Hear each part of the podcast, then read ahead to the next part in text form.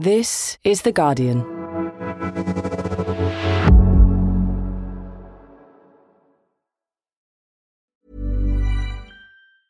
Tired of ads barging into your favorite news podcasts? Good news. Ad-free listening is available on Amazon Music for all the music plus top podcasts included with your Prime membership. Stay up to date on everything newsworthy by downloading the Amazon Music app for free or go to amazon.com slash news ad free. That's amazon.com slash news ad free to catch up on the latest episodes without the ads. Finding your perfect home was hard, but thanks to Burrow, furnishing it has never been easier. Burrow's easy-to-assemble modular sofas and sectionals are made from premium, durable materials, including stain and scratch-resistant fabrics. So they're not just comfortable and stylish, they're built to last. Plus, every single Burrow order ships free right to your door. Right now, get 15% off your first order at burrow.com slash ACAST. That's 15% off at burrow.com slash ACAST.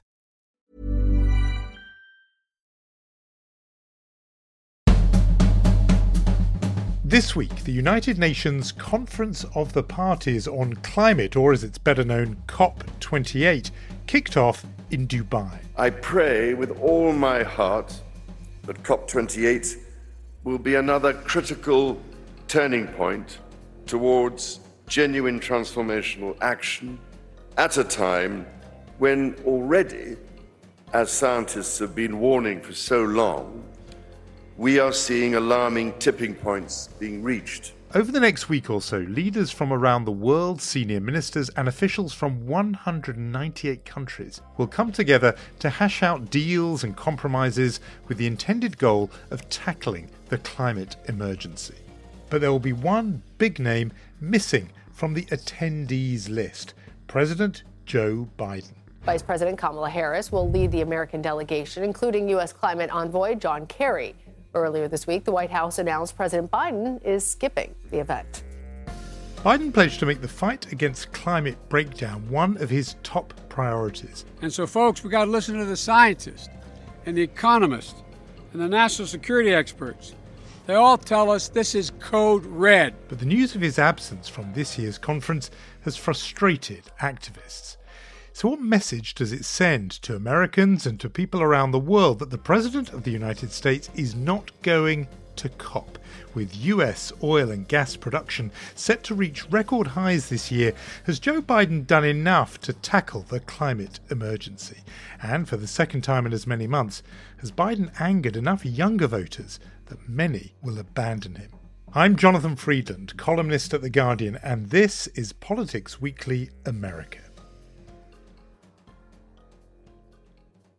The climate crisis feels like someone's writing your future for you and that you don't have an option and don't have the ability to breathe clean air in a sense because this is Jerome Foster, a climate activist who a couple of years ago became the youngest ever White House advisor. I was looking at like a landscape painting and and a lot of older people were thinking about it and thinking about nature as a refuge and a place for escape and where time feels endless. But for young people, the environment doesn't feel that way anymore. And as a young person, I felt that very deeply and understanding that nature felt like something that was a ticking time bomb and felt like every moment I had to grab onto because maybe it won't be here next year. And that is a very scary feeling growing up. And I think that is what sparked my generation to say that we, we, we can't live like this anymore. Jerome's journey to the White House started unusually, with him standing outside the building with a placard following in the footsteps of the likes of Greta Thunberg on my first Friday, it was pouring down raining, like it was flooding up to my ankles. And then right after I ended my strike, the it, the sun came right out. At the time, there was only ten to twenty young people that were climate striking, and after a few weeks, I realized that this was something much bigger than I realized, and that it wasn't just me that was feeling these emotions, but it was a large percentage of, of my generation.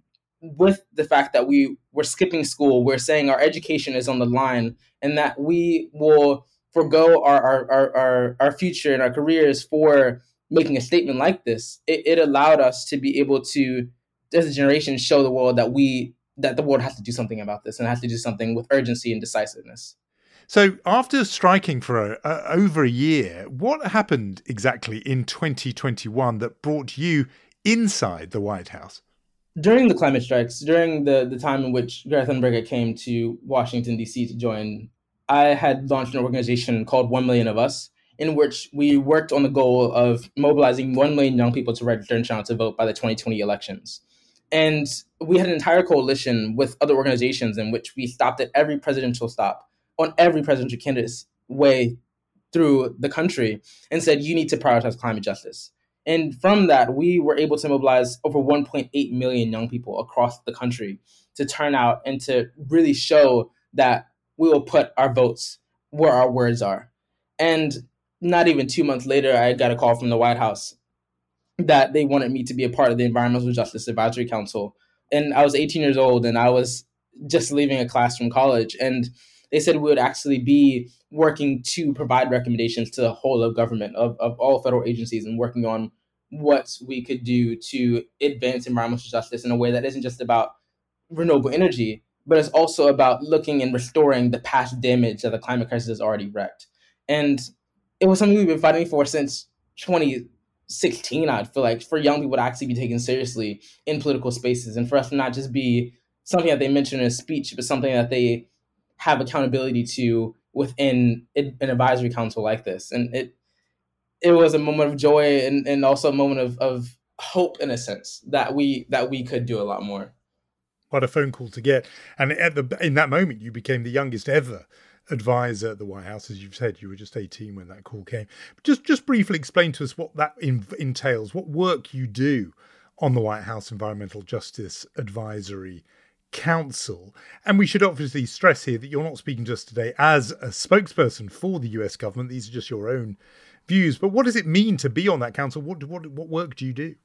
Yeah, so I cannot speak on behalf of the, the White House itself, but I, I am a private citizen advisor. And, and what that means is the, the first month that I joined in, in, I think, March of 2021, we were working on the Justice 40 initiative, which means that 40% of investment benefits go to frontline communities and disadvantaged communities that are being impacted by the climate crisis. So what that meant is that we had to do a lot of structural work to make sure those 40% investments went to those communities where you could actually identify what a disadvantaged community is on a, on, a, on a very concrete level. And we had very short timelines of sometimes two to four weeks where we had to write a 40 page recommendation sheet and it turned into 100 pages and referencing and, and, and talking to friends who were in the environmental movement about what recommendations we should send and how they should send that money to communities so that actually reaches them and it was sometimes nine hours of meetings um, that we we we'd go to. And my professor was very mad at me for not going to class, but, but it, it was something that was I felt was very important to to do. And basically every month from that March of 2021, we've been sending in recommendations on what they should do with regards to funding communities, making sure that they aren't investing in and continuing to perpetuate the climate crisis, and people will have an image of being a White House advisor. I'm sure you get this from friends a lot, where they just assume you stroll into the Oval Office, have a quick word with the president. Do you, do you ever speak to President Biden directly? I think your laugh is telling me that no, you don't. I've never um, had a conversation with President Biden.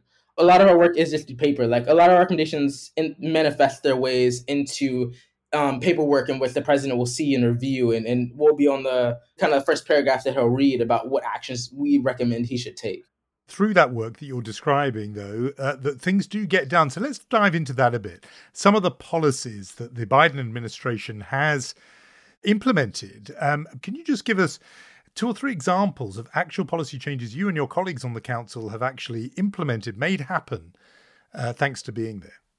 One thing I can really point to is, is the climate and economic justice screening tool, in which I talked about the Justice 40 initiative, in which we're making sure that 40% of investments go to frontline communities we have to first identify what is a disadvantaged community so that federal agencies can't distort that so it continues to go to wealthier and wider communities that have historically received funding for the climate crisis to be to be able to be insulated from it. Really what it's supposed to be is that if you log onto a website, you can see in your zip code where the funding is going. There's more examples of that within how we've we've asked the federal government to to cap old oil wells that have been in, indigenous and in black communities that have been sitting there for sometimes 50 to 70 years. Um, we're also been working with communities on making sure they have cleanup projects within military industrial sites, which have had chemical spills in, in, in, in communities at highest risk of cancer because of the government's lack of, of, of care for, for their cleanup and, and caring for the environment.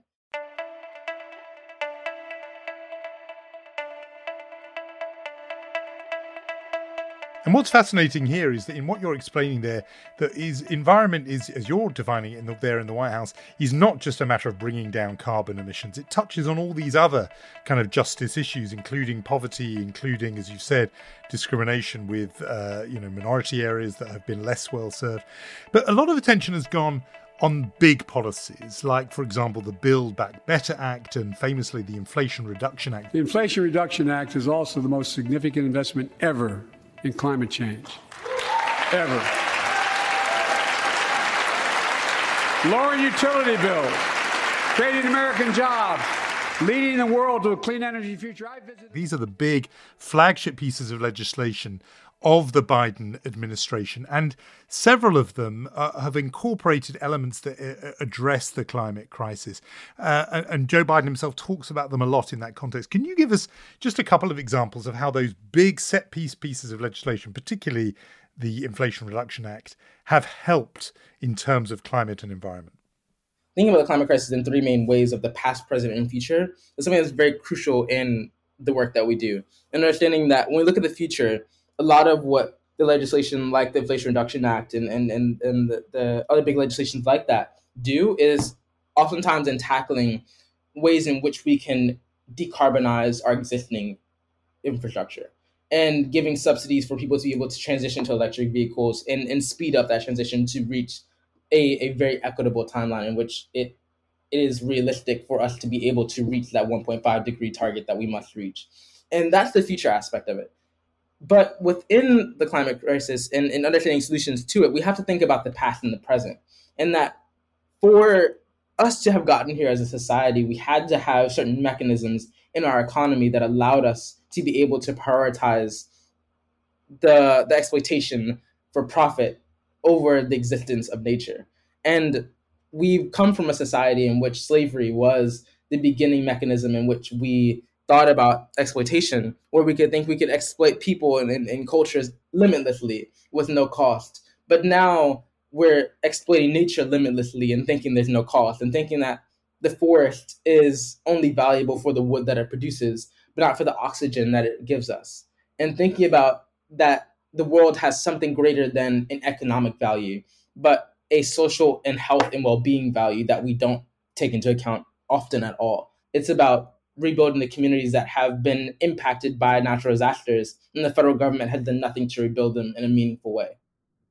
And indeed, people talk about the fact that the Inflation Reduction Act invested or invests around $340 billion in investment and tax breaks, uh, which could and is meant to make the USA world leader in making the stuff that leads to renewable energy and uh, and clean energy. And so that's you know many people say that's a game changer in the business of getting the whole world onto cleaner technology. Now what about those decisions that the Biden administration has made that maybe you don't agree with? I'm thinking here about for example the Willow project. And just explain to our listeners what that is and why that was something you wished had not been passed Yes, so the Willow Project is a project that President Biden approved earlier this year that would be equivalent to increasing the US's emissions by 4%.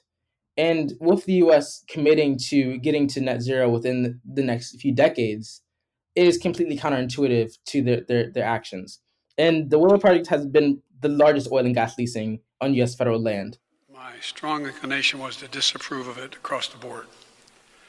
But the advice I got from counsel was that if that were the case, I may very well lose in court and lose that case in court to the oil company and then not be able to do what I really want to do beyond that.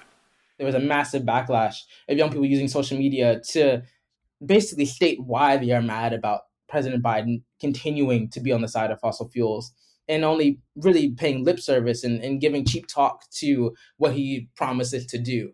There's a massive groundswell of people on TikTok who showed their concern. And then in the, the council, we said, why don't we use that power and send a letter to the president? This isn't what we should be doing. We should be changing our actions and we should be changing the status quo, not continuing in ramping up, going into battle with the phosphate industry. That has led to a, a, a decrease in the size of the Willow Project but we don't want that. We want a complete and utter reversal of their action to permit this this oil and gas project because it's it's it's so insidious in thinking that you can have it both ways, in which you can go into bed with the fossil industry and then go and make a speech about how the climate crisis is destroying entire communities. You have to be on what side, and the question to Joe Biden is, what side are you on? And what do you make of this decision by Joe Biden not to attend? Uh, COP28 in Dubai. Of course, other US officials will be there. We know that attending minister, uh, they'll be attending meetings, they'll be giving talks but not the president himself. And we've yet to see an official explanation as to why he's not going. There have been some rumors that it's because he needs to focus on the ongoing conflict in the Middle East. But then there's another advisor saying that wasn't the case. Whatever the reason, to you, Jerome, how does it look that Joe Biden is not going to be there? It's very disappointing for a US president who has is representing a country that has historic responsibility for decarbonizing because they have been the, the largest emitter for so many years. Even though they're the second largest emitter, they have been the first for so long. And I feel like it's a moment of of understanding that he has a responsibility at COP28. Would it ever lead you this decision? Would it ever lead you to say it's best for you to resign your place on the White House Council? No. The White House Environmental Council is is very nationally focused. And I think the US has good intention within the individuals that work within the country. And I think actions like the Willow Project and him not attending COP28 and him continuing to lease oil and gas, that is something that we have to continue to fight against. And if we're not in these rooms, then we're back at the position in which we're climate striking in front of the White House and begging for them to listen to us.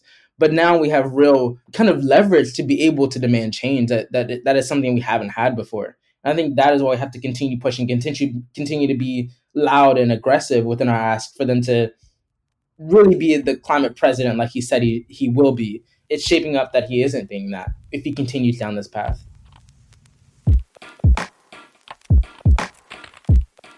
Our focus on this podcast is, is the politics of these things. And there is real politics here because a crucial constituency in Joe Biden getting elected in 2020 was uh, young voters. Young voters may, you know, in some ways made the difference. And yet there's research now from the Pew Research Center polling of Americans uh, earlier taken earlier this summer, be, before the blow, as it may be seen, of this decision not to go to COP28, where a majority of Democrats aged between 18 to 29, that's right, the group that you fall into, saying that the Biden administration could be doing a whole lot more on climate change as an issue. We, you know, one suspects they will now say that in even bigger numbers now that he's staying away. In terms of the political price that the president will pay for some of these decisions, like choosing to stay away, Jerome, what do you think? Do you think this decision of the president will ultimately hurt him? And I mean it particularly in terms of your age group. This will hurt his political ambitions because young people are very keen to understanding that it's not just about giving a speech, it's about the actions that he makes. And it it feels very hurtful for our generation. It feels like it, it's a deep cut because we put our trust and we put our vote into him. A lot of us voting for the first time, like myself, in a president that said he would do something. And this is a heavy political toll because he should be doing a lot more. All their calls to actions have gone ignored. And they continue to go, go ignored, even though he had countless, countless years to do something. I think over this next year, we'll really see what happens. And we'll see that he must fulfill on his promises. I think that's the one thing that any president must do is fulfill their promises and understand and give the people a sense of assurance that he has their back. And young people don't feel like that at the moment. I think that is what has to radically change is him showing some authenticity within his actions. We mentioned on the podcast a couple of weeks back that he was paying a price with younger voters for his position on the current um, Middle East conflict. You've now to- told us why there is a price to pay for not seeming to do enough on the climate. Is it your sense that there will be enough younger voters disenchanted by all this that they will even consider, well, you tell me, but voting Republican, backing potentially Donald Trump, or someone like Jill Stein, who ran in the past for the Green Party? There are other third party independent candidates, Cornel West. Do you see younger voters not just perhaps staying at home, and that could cost Biden dearly enough, but actually voting for another candidate? How, how, likely do you think those scenarios could be centrally related to this position, this stance, as you've been sketching out on the environment or on climate? I think being quite honest, it is quite easy for President Biden to get back into favor with young people. I think you have another year to to do some good. And I think that is what will change everything. In that the other candidates, the other people have a track record of of just speaking and spewing hatred and vitriol that is more divisive than ever. And I think it is more important for him to understand that he has the opportunity to make change and not just worry about, well, is it too late for me to take action? It's not too late. You have a year to, to make good on these promises. Stop this continual of of making 10 steps forward and then making 30 steps backwards in which he is kind of playing both sides. And no one no one is, is going to be pleased when you're not authentic to any side or any people because you have to be very centered in the fact that young people need climate action for their own sake for their own future for their own children's future. And i think that's very important for him to know that that he must make good on these promises in that next year to, to really make an impact Jerome Foster, thank you so much for speaking with me for Politics Weekly America. Thank you for having me. And that is all from me for this week. For more on COP28, do listen to Thursday's episode of our sister podcast, Politics Weekly UK. My colleague John Harris is joined by the Green MP Caroline Lucas and the former Conservative Energy Minister Chris Skidmore. And they'll be looking at the UK's road to net zero and how much difference COP summits can really make. And if you have a couple of minutes to spare and you do like this podcast, please do us a very big favour and rate or review it wherever you find us. It really does help us a lot. But for now, it's goodbye. The producer is Daniel Stevens, the executive producer this week, Max Sanderson. I'm Jonathan Freedland. Thanks, as always, for listening.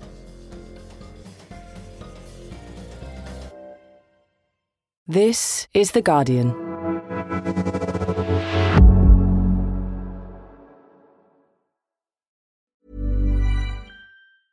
Tired of ads barging into your favorite news podcasts? Good news. Ad-free listening is available on Amazon Music for all the music plus top podcasts included with your Prime membership. Stay up to date on everything newsworthy by downloading the Amazon Music app for free or go to amazon.com slash news ad free. That's amazon.com slash news ad free to catch up on the latest episodes without the ads.